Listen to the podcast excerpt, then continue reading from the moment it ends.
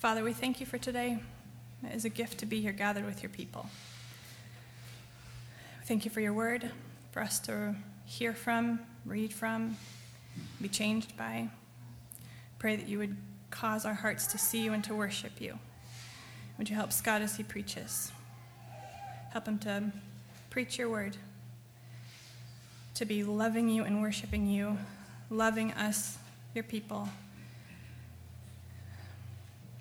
And we pray that you would be magnified. Hallowed be your name, Father. Amen. So we're going to read from Luke 22. It's in the New Testament. There's the Old Testament first, and then the New Testament Matthew, Mark, Luke, John. We're in chapter 22, verses 31 through 38. Luke 22, 31 through 38. Simon, Simon, behold, Satan demanded to have you that he might sift you like wheat. But I have prayed for you that your faith may not fail. And when you have turned again, strengthen your brothers. Peter said to him, Lord, I'm ready to go with you both to prison and to death. Jesus said, I tell you, Peter, the rooster will not crow this day until you deny three times that you know me. And he said to them, When I sent you out with no money bag or knapsack or sandals, did you lack anything? They said, Nothing. He said to them, But now let the one who has a money bag take it, and likewise a knapsack, and let the one who has no sword sell his cloak and buy one. For I tell you that this scripture must be fulfilled in me. And he was numbered with the transgressors. For what is written about me has its fulfillment. And they said to him, Look, Lord, here are two swords. And he said to them, It is enough.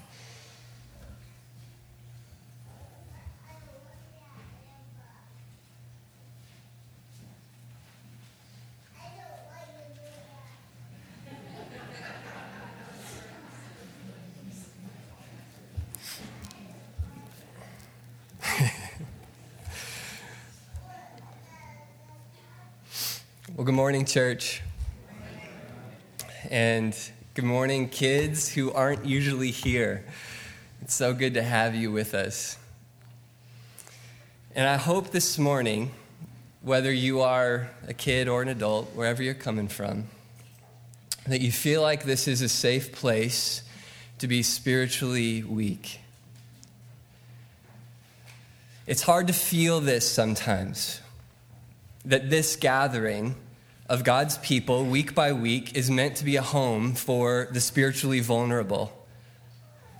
Those who feel it really keenly, that their faith in Jesus feels shaky, or they're walking in here with some kind of struggle that they feel like the only one in. I can remember uh, some years ago going through a period of like a two year spiritual darkness of sorts, and how hard it could be to walk in on Sunday morning and to see people singing to Jesus and thinking, I know this isn't true, but feeling in that moment as if I were the only one struggling with the kinds of things I was struggling with. And if that's you, I want you to know that you are welcome here and that you are not alone. And I know that not only because there are people here that I know of who feel weak this morning, but also because, in one real sense, every single one of us is spiritually vulnerable this morning, whether we feel it or not. The world is not a safe place for faith in Jesus, no matter where you live. Our lives in America as Christians may not be in significant danger, but our faith is. Here and wherever. It's not a safe place, this world, for faith in Jesus, for all out devotion to Jesus through all the light and dark of life. There are thorns in this world that can slowly choke your faith. There are distractions in this world that can dull you and draw you away. There is a devil in this world, we're going to see in our passage, who can undo you. There are temptations that can trip you by surprise. And for many of us, most of us, there are going to be dark nights in this world coming, if not now, that push our faith to the breaking. And the question that I want us to consider this morning is in light of all those dangers and in light of our vulnerability, what is our confidence that we're going to make it to the end still devoted to Jesus? Our passage is going to help us answer that question this morning. We're in the Gospel of Luke still, nearing the end. And in fact, this passage, verses 31 to 38, is the last time we're going to see Jesus with his 12 disciples before he goes to the cross. From here, it's Gethsemane, it's the arrest, and it's the cross. And the mood is somber in this moment. They're eating the Passover meal. Jesus has just told his 12 men that one of them is about to betray him. So darkness is gathering.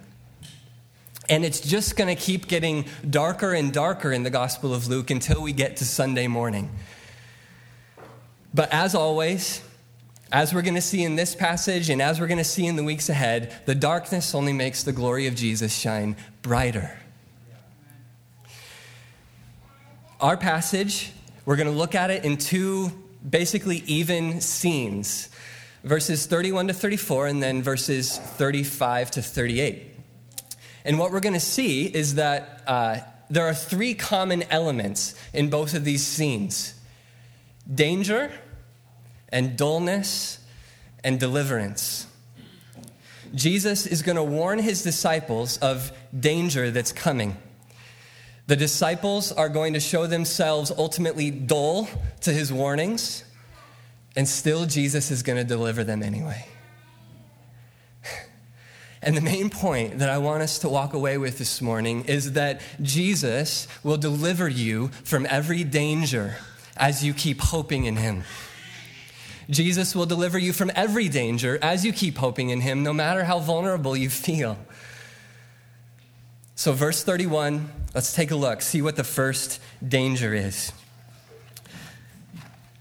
Jesus is sitting with his disciples, and all of a sudden, he looks straight at Peter and he says this Simon, Simon, behold, Satan demanded to have you that he might sift you like wheat. Imagine the sobriety in the room at these words. Imagine if you were Peter. You're sitting in a group of people having a meal. Jesus looks right at you and says, Satan wants you. There are some mysteries here that we're not privy to all the details about, like what's going on? How does Satan have access to God to demand to have Peter? How can he do that? We do know from the book of Job, for example, that this kind of thing can happen, but the details are beyond us. What we do know, what we can say, is that this world is both physical and spiritual. And very often, there's more going on in the temptations that we deal with than meets the eye. And Jesus wants Peter to know that. He wants Peter in this moment to feel the weight of the fact that he is about to be sifted, shaken by Satan himself. And not only Peter. If you uh, have a footnote, you might have a footnote in your Bible on that word you that says, it's not singular, but plural. So Jesus is talking about all the disciples as he looks at Peter. Satan demanded to have you all, you 12. He's already taken Judas, and now he's saying he wants the rest. But he's looking at Peter because Peter, in particular, is a leader of the 12, and he's in a particularly vulnerable position, therefore, because Satan loves to take down leaders. He does so much damage that way. And so Peter's in a particularly dangerous spot. Jesus tells him that Satan wants to sift him like wheat. What does that mean? He wants to press Peter and the disciples, to shake them and have all of the faith that is in them sifted out. He wants to pick them to pieces so that they just are fishermen again, so that they're just a tax collector again, so that they go back to doing all the things that they did before they knew Jesus.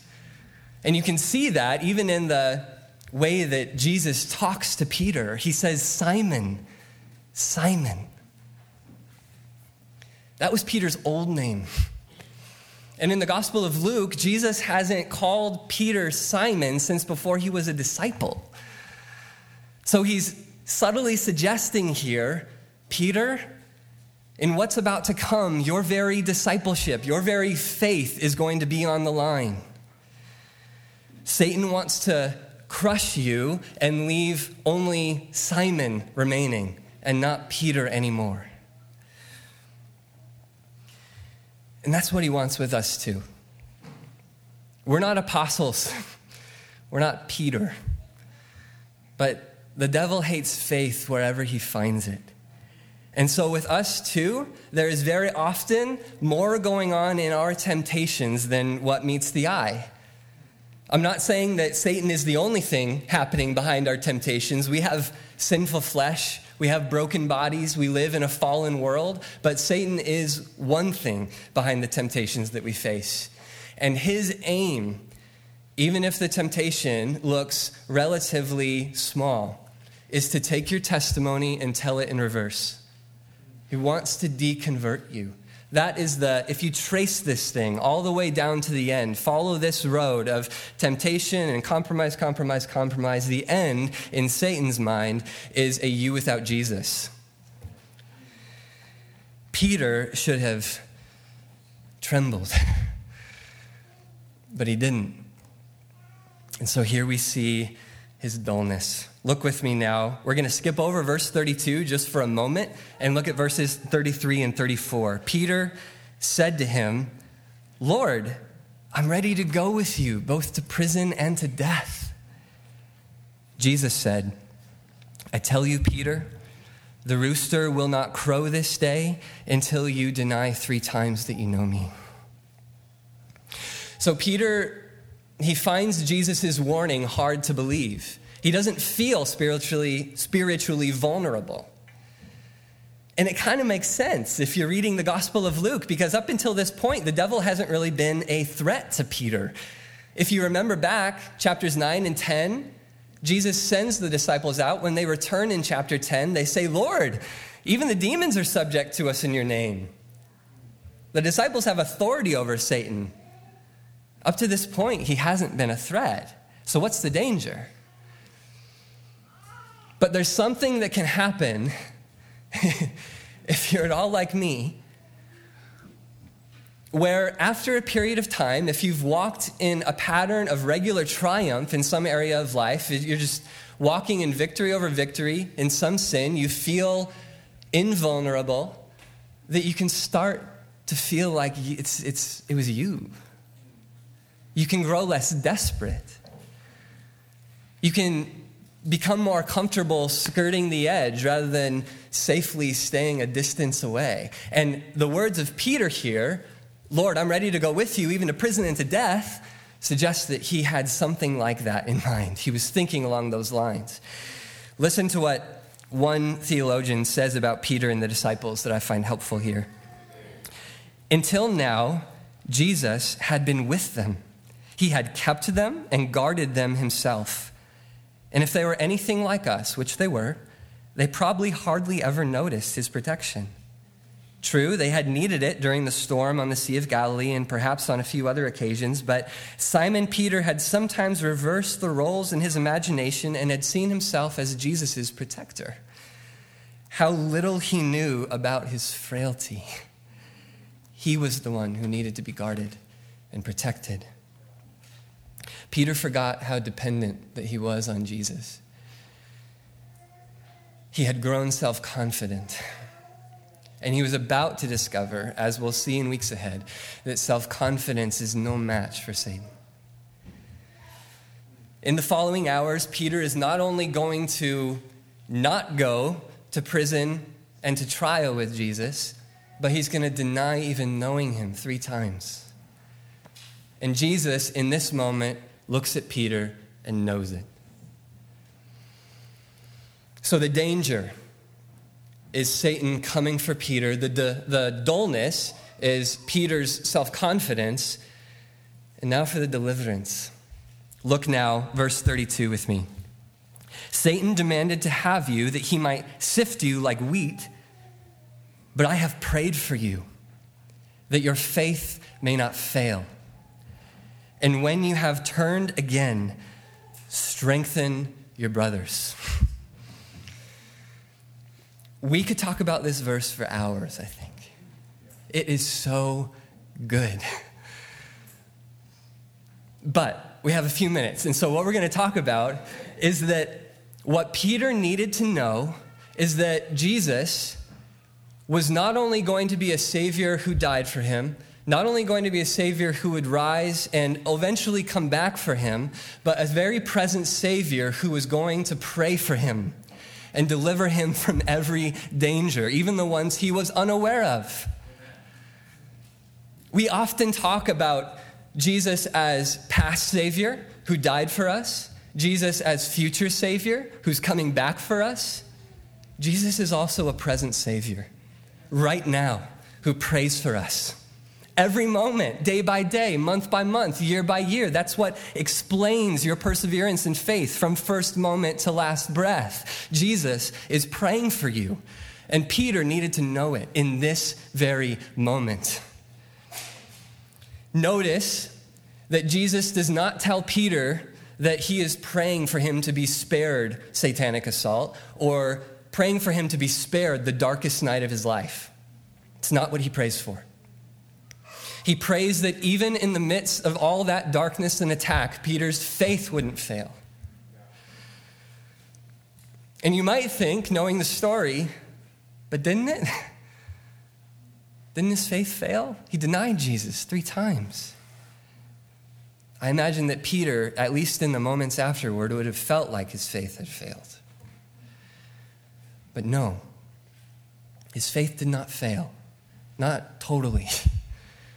And we know that because of what Peter does after he fails. Amazingly, even though the Gospels say that he goes out and he weeps bitterly, he doesn't despair. He doesn't become a Judas. And in the days ahead, we're going to see Peter gathered again with the disciples. Can you imagine the shame, the embarrassment? He, he, he goes back with them. And on Sunday morning, we're going to see Peter sprint to the tomb. And that is not a picture of failed faith. Which means, church, that your faith can fail in many ways without it failing totally. You can fail in many ways without your faith failing in the way that Jesus is talking about here. And the, the test for it is what do you do after you failed? Do you hope against hope that there is still forgiveness for you? Do you turn again and look back to Jesus, even if it feels like you can only turn rather than run yet? Do you pray and do you gather again with God's people? And when there is in Jesus, in his time, comes to you with grace through his gospel, do you take it and believe that he still loves you? If so, then your faith hasn't failed. You, like Peter, have been upheld. And the glorious thing that Jesus wants Peter to know, he would, he would want Peter to remember this for the rest of his life. And he wants us to know this too.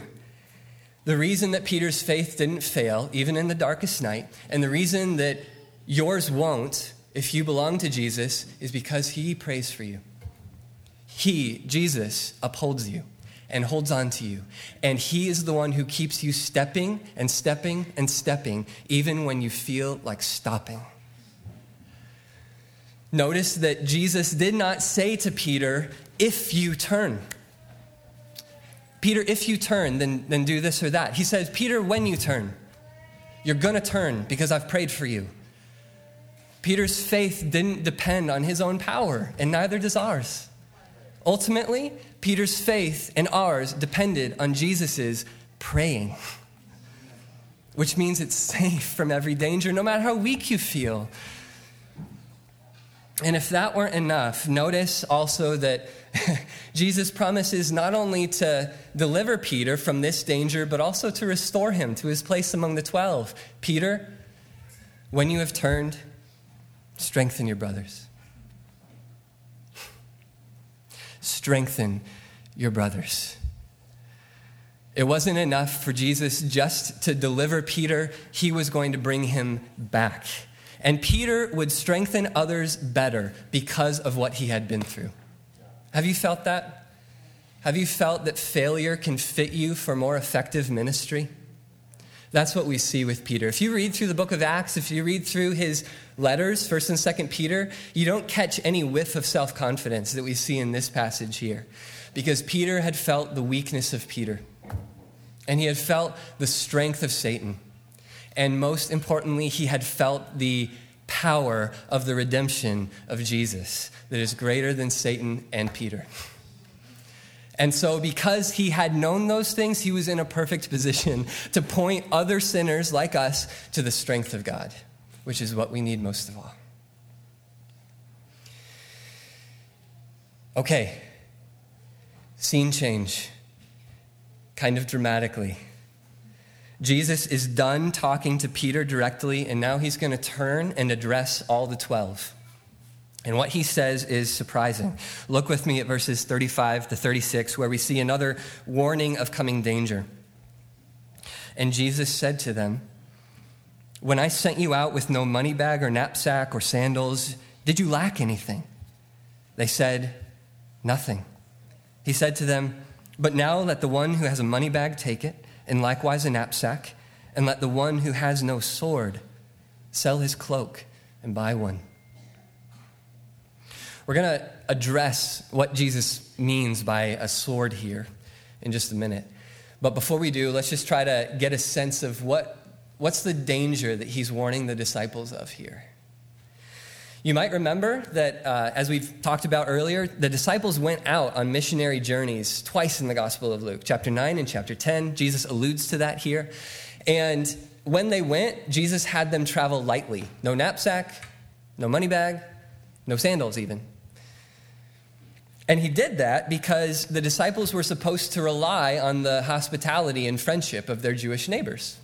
They're traveling apostles, they're traveling messengers. And a lot of people were in favor of Jesus at this time. And so they were sure of a friendly welcome, at least somewhere. They didn't need to bring uh, provisions for themselves because their Jewish neighbors would see, oh, they're, they're followers of Jesus. They're bringing the gospel of Jesus, and they would give them shelter and food and that sort of thing. But now, Jesus says, verse 36, something is different. But now. The disciples are going to go out on their mission again. Jesus is going to send them, just like he did earlier. But they're not going to find the same friendly response. Instead of the kind of hospitality that they received from so many of their neighbors, the public tide of opinion is going to turn in many places against Jesus. And so instead of hospitality, they're going to receive hostility, which you can see all throughout the book of Acts beaten, slandered, mocked, some of them even imprisoned and killed. And the main reason that the world is going to turn against the disciples in this way is because the world is about to turn on Jesus. Verse 37 For I tell you that this scripture must be fulfilled in me. And he was numbered with the transgressors.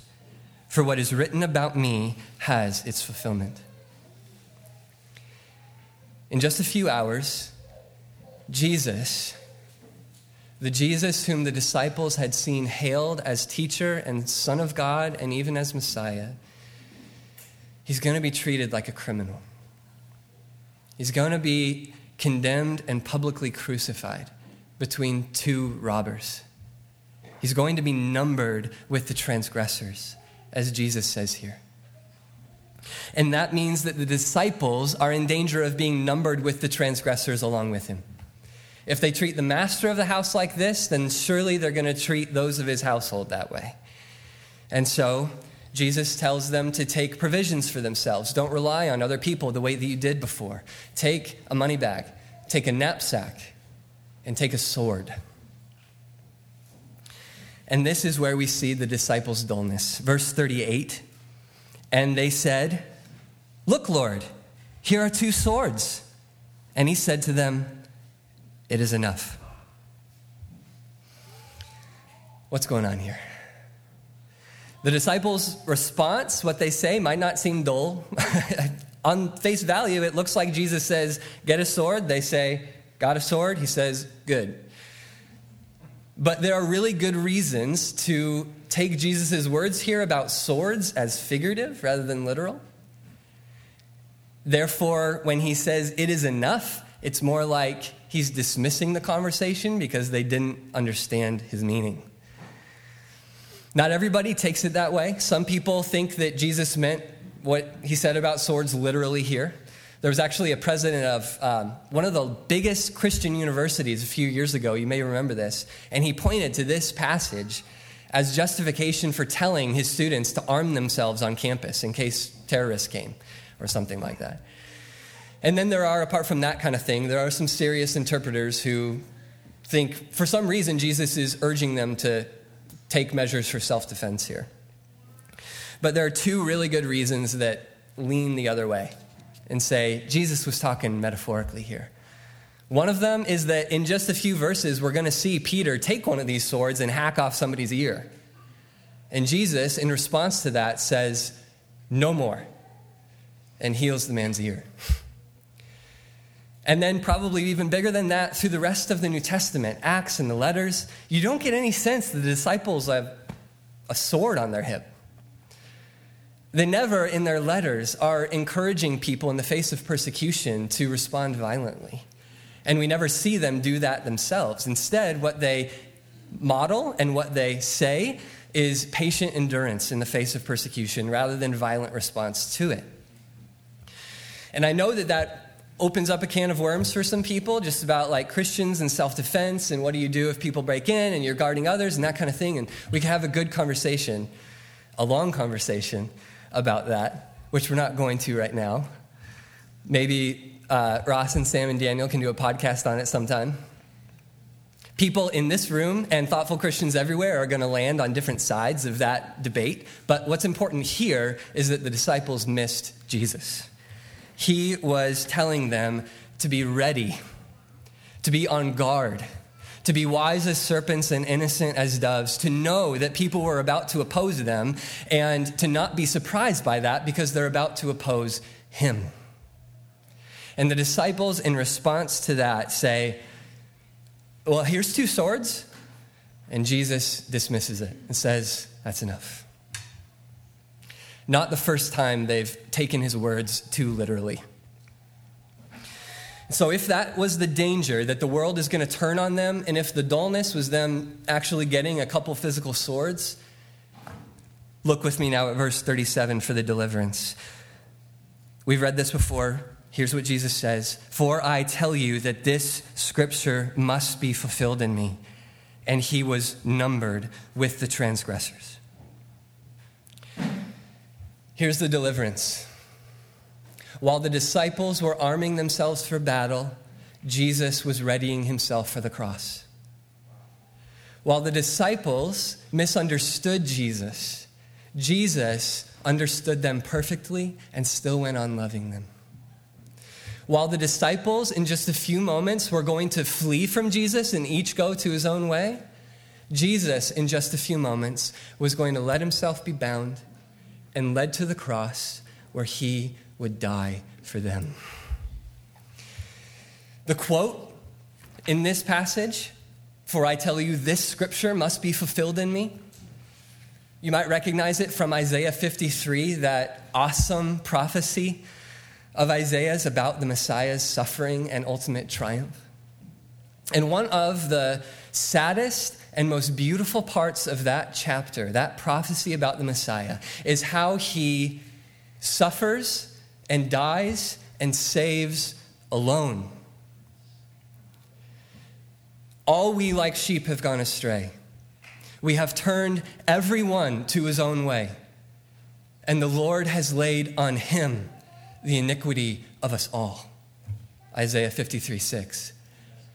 So, on one hand, you have all humanity lost and dead in sin, Billions of people bowed down underneath the fall. And on the other hand, you have one man, the man Jesus Christ, who goes and suffers and dies alone so that transgressors like them and like us wouldn't have to be numbered as transgressors anymore, but numbered in his kingdom instead.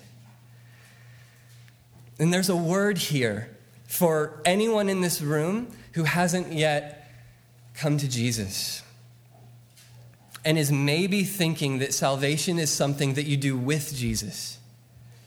As in, you become good enough, holy enough, Christian enough, and then he'll deliver you. But what this passage is saying, and what the rest of the Bible says, is that salvation is not something you do with Jesus, but something he does for you. And what you do, what we do, is turn and trust him and love him and receive him as the only one qualified to deliver us from all the kinds of dangers that surround us all the time. He was numbered with the transgressors. We don't have to be in him. Let's step back now, those two scenes done, and think for a moment about two broader applications as we near the close. What would we be like, church, if the truth in this passage got deeper into our bones? We would be more humble and we would be more hopeful. Just want to talk briefly about both of those. First, we would be more humble. In the first part, first half of our passage, we talked about how Peter slowly lost sight of his own weakness apart from Jesus. He grew self confident. Peter didn't know Peter anymore. And I wonder this morning if you know yourself. Do you know that if you are standing in some area of life right now, that it is only because Jesus holds you up? Do you know that if you are walking in obedience in some area of life, that it is only because Jesus gives you strength. And do you know that if he left you for a day, that your faith would fail? That if he stopped praying for you and protecting you, you would be gone. Probably most of us can answer the right way in this moment. But here's one test the test is asking how you respond on an inner, instinctive level when you hear about somebody else, near or far, who has fallen into sin in an area where you have not or are not right now. How do you respond inside, instinctively, not what you say, but what you feel, when you hear about somebody who has fallen where you have not? If God has given you, for example, self control sexually, and you hear about somebody sinning sexually, what is your response inside? If you have a gentle demeanor by God's grace and you hear about somebody having an outburst of anger, how do you instinctively respond? If God has given you strong faith in Jesus and you hear about somebody else having serious doubts about Jesus, how do you respond instinctively? If, in that moment, we respond instinctively with prideful feeling that we haven't fallen there, or contempt, or at all the inner sense that that could never be me, then we don't know ourselves.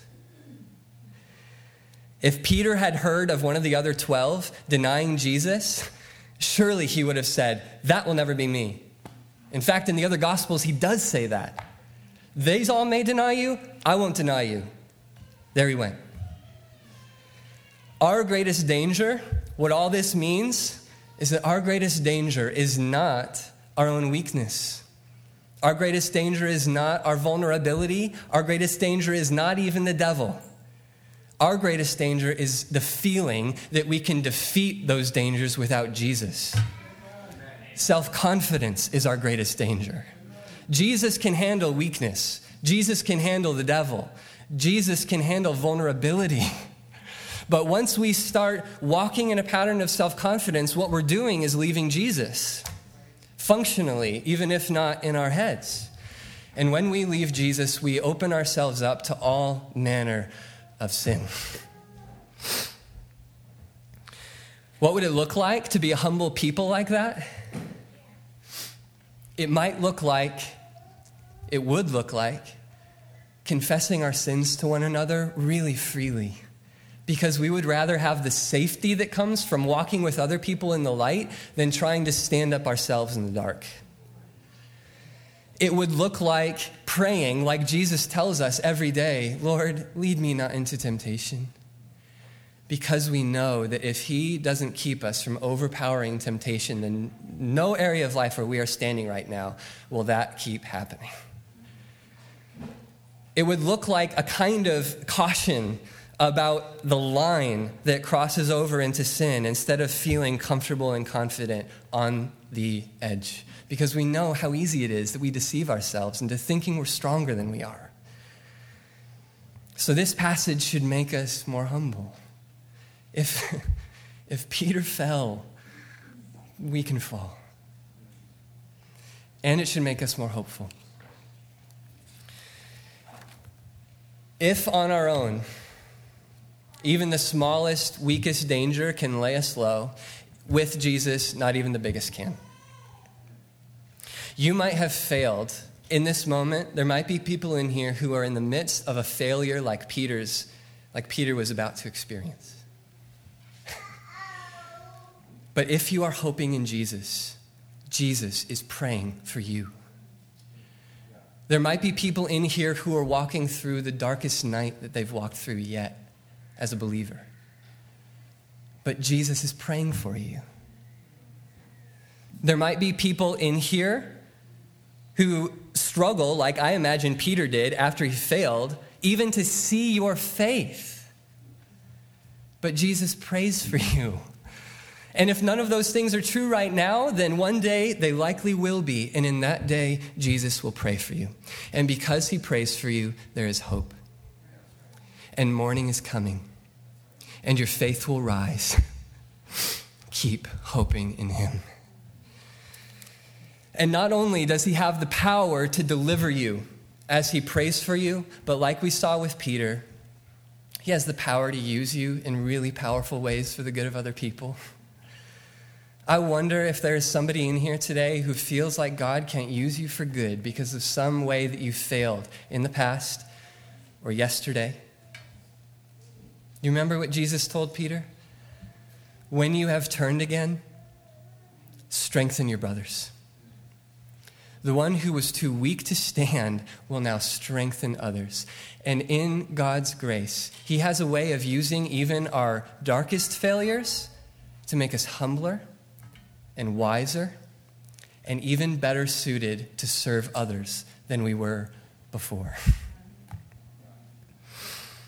And the church, the people around you, need the strength that you have to give from what you have learned of Jesus in those moments. So the prayers of Jesus will not keep us from all darkness and danger, just like they didn't keep Peter but they will deliver us from all darkness and danger. They will, as we keep hoping in Him. Let's pray.